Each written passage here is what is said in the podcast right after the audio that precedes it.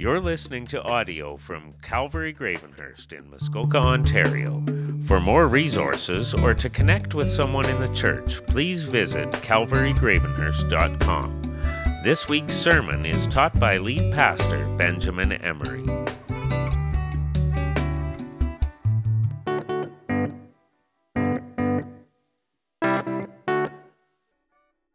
Man, well, it's it's great to see you, and uh, even though you weren't able to there witness it in person, it's still great to watch it. Because those are people that are members of this church, uh, and sometimes with the two services, we're two separate churches, but I encourage you to be going to both services and getting to know people, and as Dustin said, having them over for a bite of supper where you get to know people, stepping out of your safety, uh, stepping out of what's comfortable, like Tim said, and being obedient. I encourage you to do that. But right now, I'm going to encourage you to pick up the Bible in front of you, pick it up.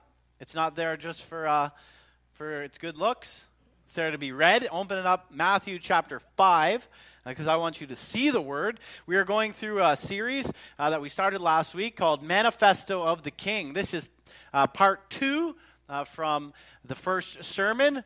Kingdom character. And so, if you didn't hear that first sermon, I'd encourage you to go back later and listen to it. It's going to set the, the tone for what we're going to uh, get into right now, and we're just continuing on in the Beatitudes. Now, the message that Christ has. Now, if you look in your bulletin in the middle, I've, there's fill in the blanks uh, because I encourage you to take notes. A guy said to me last week uh, when we were uh, having lunch, he said, uh, Ben, I. I listened to your sermon and I remember it was good, uh, but when I got home and tried to think of the main points, I couldn't remember it. And, and I, I encourage them, that's why we have these notes in the middle, so that you'll write things down, so that it'll go from your short term memory to your long term memory, so that it'll actually lead to some change. So I encourage you to do that. But if you see in the review, four things I just want to review for two minutes. Uh, one, this message was for the disciples. This message was not for the religious people, it was not for the uh, non Christians, the masses that were coming. This message that Jesus goes through in chapters 5, 6, and 7 was for Christians. Why do we know that? Well, we know it from his language, uh, that he talks about salt and light of the earth. Uh, he talks about uh, those receiving his blessing. But, but he saw the masses, and, and he, instead of going out and embracing them, the masses that had come from all over that didn't know who he was, he got up, left, went up the mountain, and sat down. And his disciples came, and he taught them. And now I stand up here and you sit. That's the way we do things in, in our time. But if we go back to days of old, what teachers would do when they were going to teach was sit down. And either the students who were listening would stand or sometimes sit. But when I sit and I don't have a microphone to project my voice, I'm letting you know something uh, that you should get ready for some intense teaching. It's not something for casual people to listen to. And this is what Jesus was about to deliver a message to believers. Number two, I want you to know before we go on is that blessed means happy. Blessed means happy. Uh, not happy in a way where uh, you get from pleasure or uh, more prosperity uh, or more health, uh, but a happiness that comes from outside of this world. You can't get it in the world. Uh, TD can't loan it to you. Netflix can't provide it to you. It's something supernatural. Blessed in its original means when God extends his attributes to you in a supernatural way. John Stott uh, tells us, which leads into our third point, uh, Stott tells us that the Sermon on the Mount, summed up in two words, is this Christian counterculture. And that's point number three. The kingdom of heaven is the manifestation of God through human beings. It's Him manifesting Himself through human beings in such a way that it's counter to the way the world lives, the world system, the world that's in darkness. John Stott goes on to say the church is to be the ultimate expression of that counterculture. You cannot be in the world and be in the kingdom at the same time. You're either in one or the other. That's why Jesus, you'll hear him later going on to say, You've heard it said, you've heard it said out there in the world, but I say to you. Or he'll say, Don't be like those people who live in the world, but be like the people I'm calling you to be. That's number three. Number four in our just little review is this, and this is really important. I need you to get this if you get anything else. The Beatitudes, the blessings, the blesseds that he's laying out are progressive, meaning they flow one into the next. You can't hunger and thirst for righteousness unless you've mourned over your own personal sin. You can't become a peacemaker unless you've made peace uh, with God through Jesus Christ. You can't just jump into number six and feel the blessing that's coming from it unless you've started at number one. It's like I was talking to a, another guy I was having lunch with this week, and he's like, I really want to get in shape. I love to get in shape. Every time I get a gym pass, um, I go and, and, it doesn't really work. And, I, and, and that's true because you can't just go to a gym if you're out of shape and you're not healthy. You can't just go to a gym, grab a dumbbell, and do a f- couple of curls, and then you're in shape right? You have to develop, go in with the proper mindset. Uh, first of all, you have to go in and understand just how a person gets in shape. It's not just exercise, it's not just eating healthy, it's not just getting the proper amount of sleep or drinking enough water you have to understand what it is you're doing. And you have to acknowledge where you failed, where you're unhealthy. You have to examine your life and say, oh, these things need to change in my life. You, you need to embrace uh, the fact that you're not in shape in order to get in shape. You have to condition your mind for the pain that's coming, right? A lot of time, and, and, and I used to train uh, recruits right off the street when I was in the Army, so they'd come from civilian world and join the Army, and they had, ne- a lot of them had never known pain. And so when they were suffering and they're sore and, and exhausted, a lot of them would give up. And that's the way it is for a lot of people. Right? And so on and so forth. You have to do it consistently, I said to him. Consistently over a long amount of time in order to get healthy. And so Jesus isn't talking about physical health. Jesus is talking about a transformation from a worldly character to a kingdom character. From the image of the world to the image of Christ. But that too is a progression and it works one after the other. And so the first one was, Blessed are you who is poor in spirit. And poor in spirit means that you are willing to be ruled. You can't live in the kingdom of God unless you're willing to be ruled by God. And, and, and, number two, once you acknowledge and, and submit yourself to Him, number two is, blessed are those who mourn. Uh, mourn means that you mourn over your own personal sin. You acknowledge that you're a sinner, that you're flawed. And you're not just, oh, woe is me, but I don't want to be this way. And so I am willing to change. Which leads into the third eh, characteristic humility. A person that understands they're sinful, understands their failure, doesn't walk with puffed up shoulders thinking they're so great. They walk in meekness. They have a spirit. They take on the spirit of Christ, which leads into the fourth. Blessed are those who hunger and thirst after righteousness. Uh, when you were worldly, you craved the things of the world more money, more pleasure, more power. But when you come into the kingdom, and you understand where you've come from, you start to desire the things of the, the, the kingdom. Now, understand these are these first four are all uh, passive. It's like that preparing your mind to suffer. They're things that you have to come to in your mind. You have to come to these places in order to start living them out, which is what we see next, which leads into verse 7, where we are today. We pick it up in verse 7. Blessed are the merciful, for they will be shown mercy. Mercy is compassion or pity. Um, it is treating somebody in a way that they don't deserve to be treated. Now, basic science, and I'll do it in my, my simple ways, is this that in order to move a force, if you have a force and you need to move it and push it back, you have to come at it with a greater force, something that is stronger. And there is much evil in this world, and religion isn't going to push back the evil and darkness of this world, but mercy and compassion are what counters that evil. And when the church is unleashing mercy upon the world, compassion, it pushes back that darkness, that selfishness, that evil that we see amongst the world. When my sons and I were driving home one day, I don't know if you've gone past the Bracebridge uh, conservation area, you know, where the hiking trails and all of that are. Well, we were driving past there, and there's this guy. It was like dusk. And there's this guy, this old guy. He's on the side, he's waving at us. Uh, and he wasn't a hitchhiker because he was like frantic. And, so he pulled over and it's like, oh, can you help us? Uh, my wife and I, we got our, our SUV stuck over there. And I, I, get out and I look in, and yeah, there's an SUV. It's stuck in the mud. It was early spring. It really it was really wet. And I'm like, I'm driving a Honda Civic. So I'm thinking that my Honda Civic is not powerful enough to pull your SUV out. But he begged me and begged me, and so I tried it, and we failed miserably.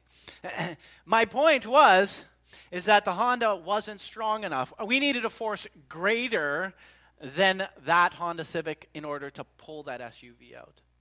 And God's uh, force that He unleashes through His believers is mercy and compassion and kindness and pity. That's why Jesus wept over the nations, over the lost people, because he had compassion on them. Right? You and me receive grace uh, because of his compassion, because of his mercy. And so now he calls us to be merciful. Those who hunger and thirst for righteousness will then desire to be merciful. Why? Because they have had mercy given to them. And now, now let's be careful. Mercy we can take out of context. Sometimes we can become chumps as Christians, right? And we can just feed into people's dysfunctionalness and just, oh, in the name of love, I'll give you, you know, all of this and allow you to continue to be dysfunctional and never question you or, or call you to account. Um, that's not the mercy we're talking about. But in the other extreme, uh, we can we can become judgmental, right? And everyone with a problem, we can just make a judgment about them without even knowing them, without even knowing the circumstances, right? The single mother, we make a judgment about her. Oh, no, it's her problem. Uh, the addict, we make a judgments about them. But mercy, okay, is different. It is getting invested in a person. And I'm going to give you three hows. How do we do this? Practical sense. Here's number one. Here's how we show mercy to people through listening and through careful kind words. When Job was at his worst, uh, and his friends came with some words that maybe they should have held back and just listened. Uh, Job says in Job chapter 16, verse 5, But my mouth would encourage you if you were in this kind of pain, and comfort from my lips would bring you relief. Sometimes Christians, we can be quick to listen. I'm quick to spout off our advice to people in their lives. And sometimes the most compassionate things we can do for people who are suffering is just to sit and listen. Let the single mother tell of her pain. Let the person in deep depression talk about the hardships of their life. And then with prayer and Holy Spirit driven words, we can speak mercy and kindness into their life. That's number one. And number two, how do we show mercy towards people? Through acts of kindness to help them or to pinpoint genuine need. James chapter 2 verse 5 and 6, 15 to 16 says, "Suppose a brother or sister is without clothes and daily food. If one of you says to them, "Go in peace, keep warm and be well fed," but does nothing about their physical needs, what good is that?" Now, disclaimer um, or point, in James's day people starved to death, right? In India right now people starve to death. Uh, in Africa, people are starving to death. In Gravenhurst, do you know anyone that's ever starved to death? No. And sometimes as Christians, uh, we, we like to get on our high horses and we give a meal to somebody or we get a part of a, uh, something and, and uh, run a soup kitchen and we're like, look at us, aren't we great Christians? We've given them a meal and they go off in their misery and they go off in their suffering. And nothing really changes because we haven't really addressed the genuine need inside of them. Yes, maybe they need a meal, but there's something deeper. But l- let me ask you a question, and these are things that we sometimes shy away from because we will feed them the meal. You know how many people overdose in Muskoka? More than that of the, who starve to death. Do you know how many people commit suicide in Muskoka? And are in deep depression more than that who starve to death. Do you know how many babies are aborted every year in Muskoka? Many, many. Do you know how many uh, marriages are busting apart and families are being destroyed in Muskoka? There's a lot. And as Christians, as we live in the world and come into contact with different people, we are called to show mercy by just giving more than lip service, by becoming invested in people's lives, by walking with them, if they are willing, and helping them along the way, whether they're in depression, whether it's a single mother, uh, whether it's somebody addicted to some sort of substance. And so, how do we show mercy? Uh, we show mercy and compassion and pity by investing ourselves in their lives. And number three, how do we do it? We remind ourselves of the mercy we have received every single day. Sometimes I look in the mirror at, at, in the morning or at night, and sometimes I look in and my wife will laugh at me. And I look in the mirror, and not only do I see a guy getting older and with less hair and more wrinkles, I really look and sometimes I say, Oh God, I can't believe you saved me. What a wretched man that I was. When's the last time you looked at your life and realized you've been given grace today that you did not deserve? You deserved not what you received from God. And when you can look at yourself and genuinely acknowledge that, then it gives the ability for you to go out and treat people in a way that they don't necessarily deserve, but in a way that magnifies Christ. And, and don't miss the promise from Jesus Blessed are the merciful, for they will receive mercy. They will receive mercy. That's the pattern. And a Christian who can't ever show mercy, who can't forgive those who have hurt them, isn't really acting or manifesting Christ through them. That leads to the next one. Blessed are the pure in heart, for they will see God. Now, in our Canadianisms, we sometimes think the, the mind is disconnected from the heart, right? And that these are two separate things. But the Bible doesn't speak like that. The Bible speaks that from the heart actually comes the thinking. And from the thinking actually comes the actions. I'll give you some examples. Uh, Proverbs 23, verse 7. For as he thinks in his heart, so he is. Out of a person, really who they are inside is actually who they are. And, and somebody uh, wise once told me it's not who you really are outside of your home, but who you are in your home that really shows who you actually are. Who you are when, when all the guests are around, it's just your wife and it's just your children or it's just those closest to you. Jesus says this in Matthew 15 Out of the heart proceed evil thoughts murders, adulteries, fornications, thefts, false witnesses, and blasphemies. But a person's heart that is pure is one that is not focused on, oh, I want to say all Christianese words, or I just want to act in a way that I think Christians should act. But a pure heart is a person who is focused on God. Because when you're focused on, when your heart is focused on God, when your mind is focused on God, when your desires are focused on God, those other things will fall in place. And so, how do we do it? Three practical ways how you can have a pure heart. Number one, uh, check your heart often. Proverbs 4:23 Keep your heart with all diligence, for out of it will spring the issues of life. Isn't that so true? Out of it will keep spring the issues. So you better keep it. You better watch it. You better examine it. You better be like David and say, Search me, O Lord, and see if there's anything unclean inside of me. The word uh, that we see here, pure, comes from the same word that we know cleanse from, katharos. It means cleanse. So, so substitute pure and put in cleansed heart. Blessed is the cleansed heart. With the idea of something filthy, and then you clean it. You, you make it so it's no longer soil. That's the way God wants to make our hearts. And that takes daily examination. That's number one. Number two, become accountable, become teachable.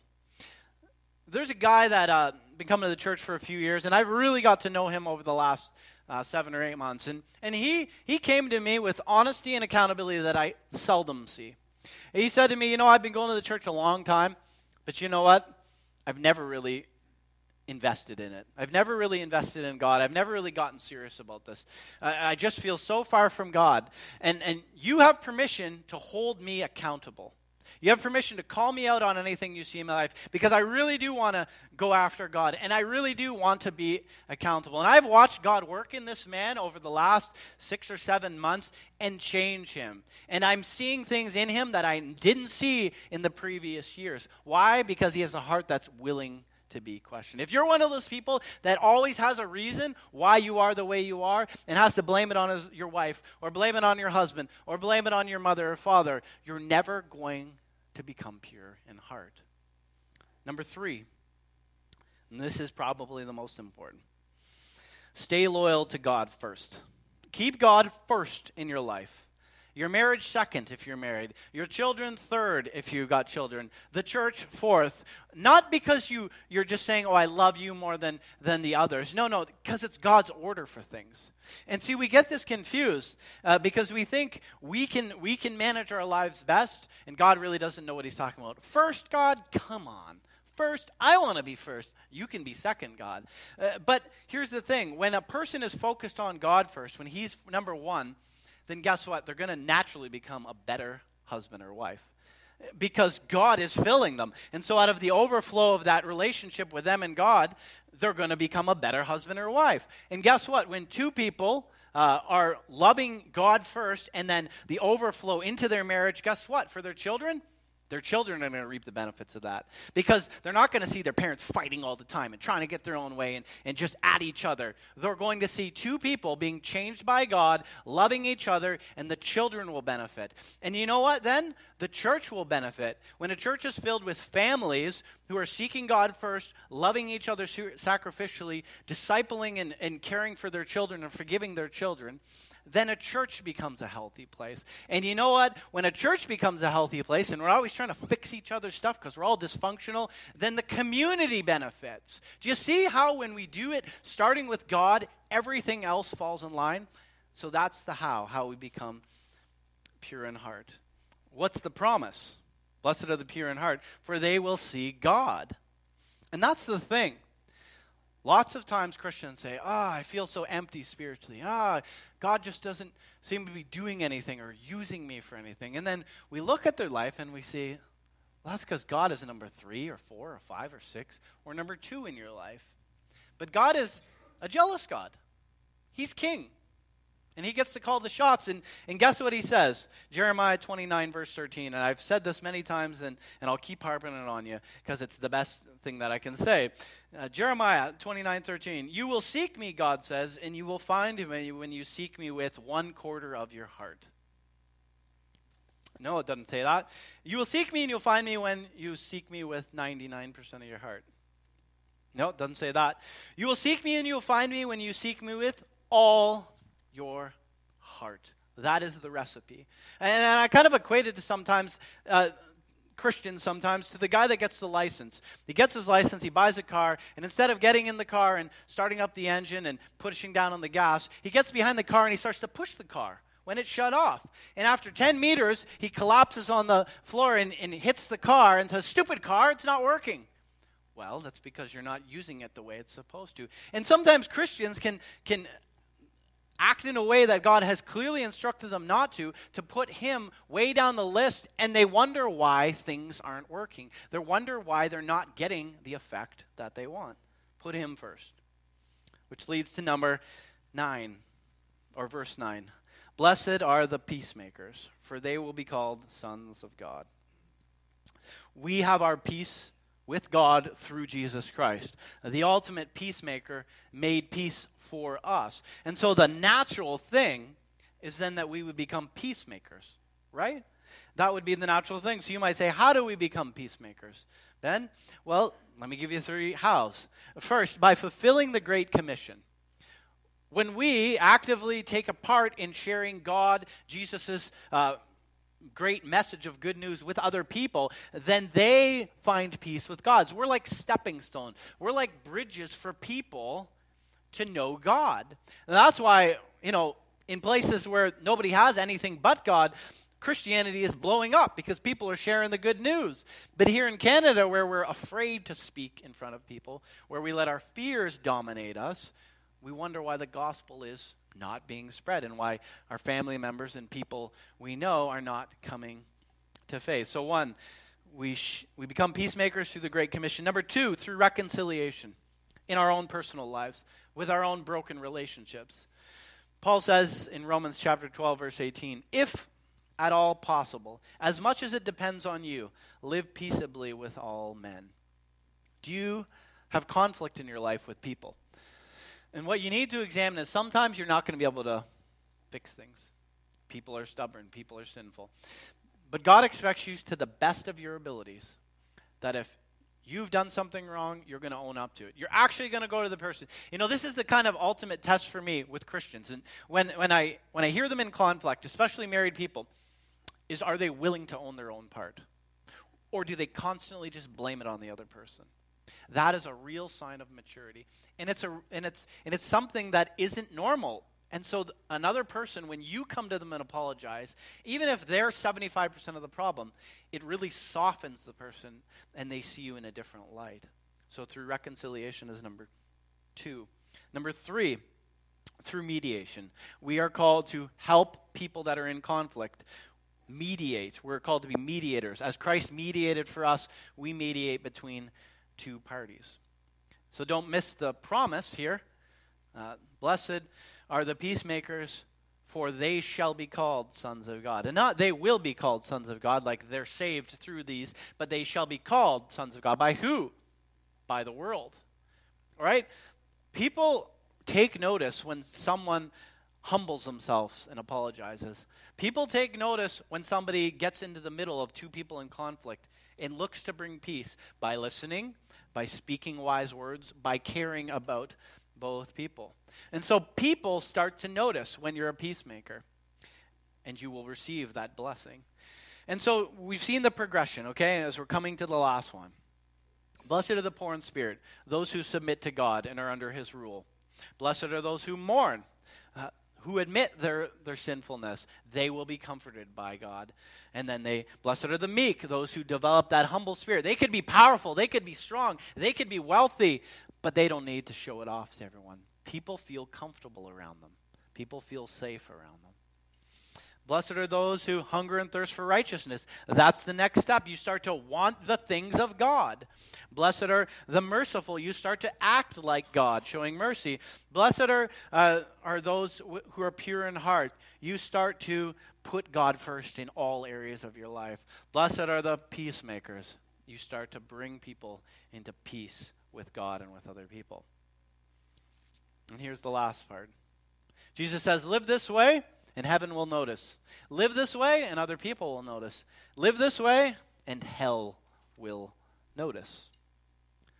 Let's read it, verse 10 to 12. Blessed are those who are persecuted because of righteousness' sake, for the kingdom of heaven is theirs.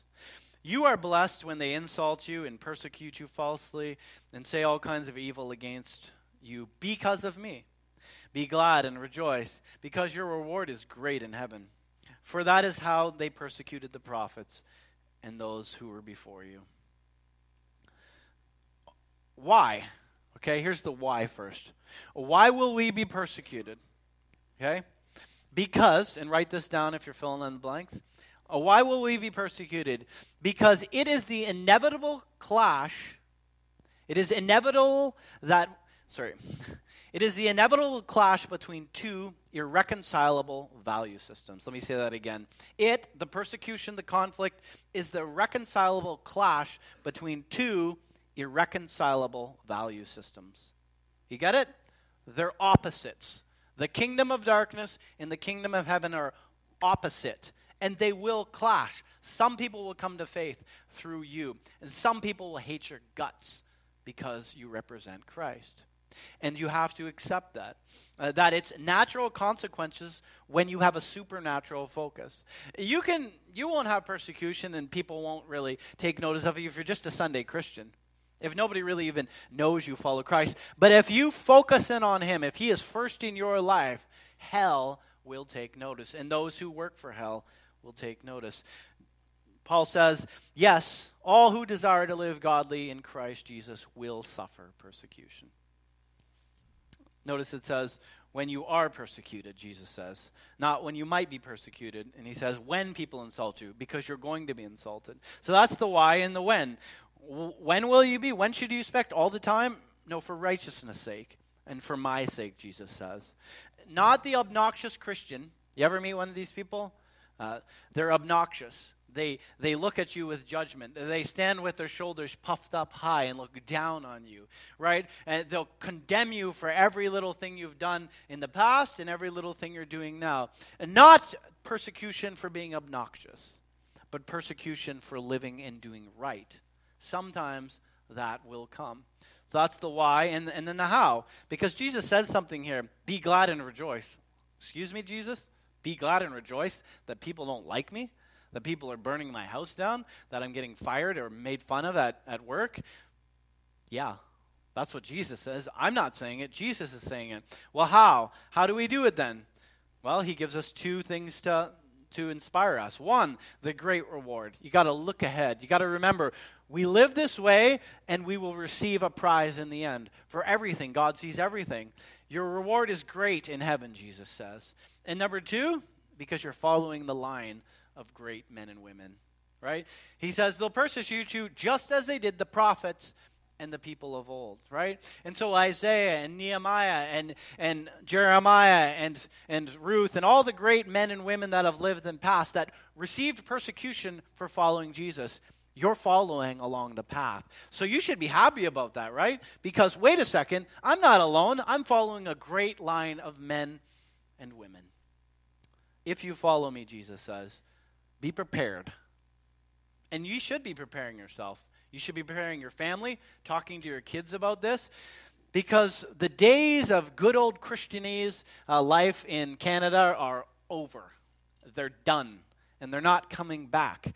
We had a little brief century of relative peace where everybody accepted Christians for the most part, and a lot of people you knew were Christians. But those days are over. And you can even see the change in just 10 years. Remember 2012? and, and look at 2022. Like, culture will embrace anything and everything except that which is of God. And, and so we need to be preparing ourselves for the possibility of persecution, that we will be insulted, and that some of us may someday give our lives for our faith. The Beatitudes is a, a roadmap for those who want to have their characters transformed into kingdom characters, who those who want to be conformed into the image of Jesus Christ. And life is short. And I've only got so much time in my life, and I genuinely want these things to happen to me. What about you? I genuinely want to be conformed to the image of Christ. What about you? And I don't do it perfectly, and you're not going to do it perfectly, but know that this is God's desire for you. He wants to bless you with supernatural happiness. And so he says, Come and partake. Thanks for listening to this week's sermon audio. For more resources or to connect with us, visit calvarygravenhurst.com.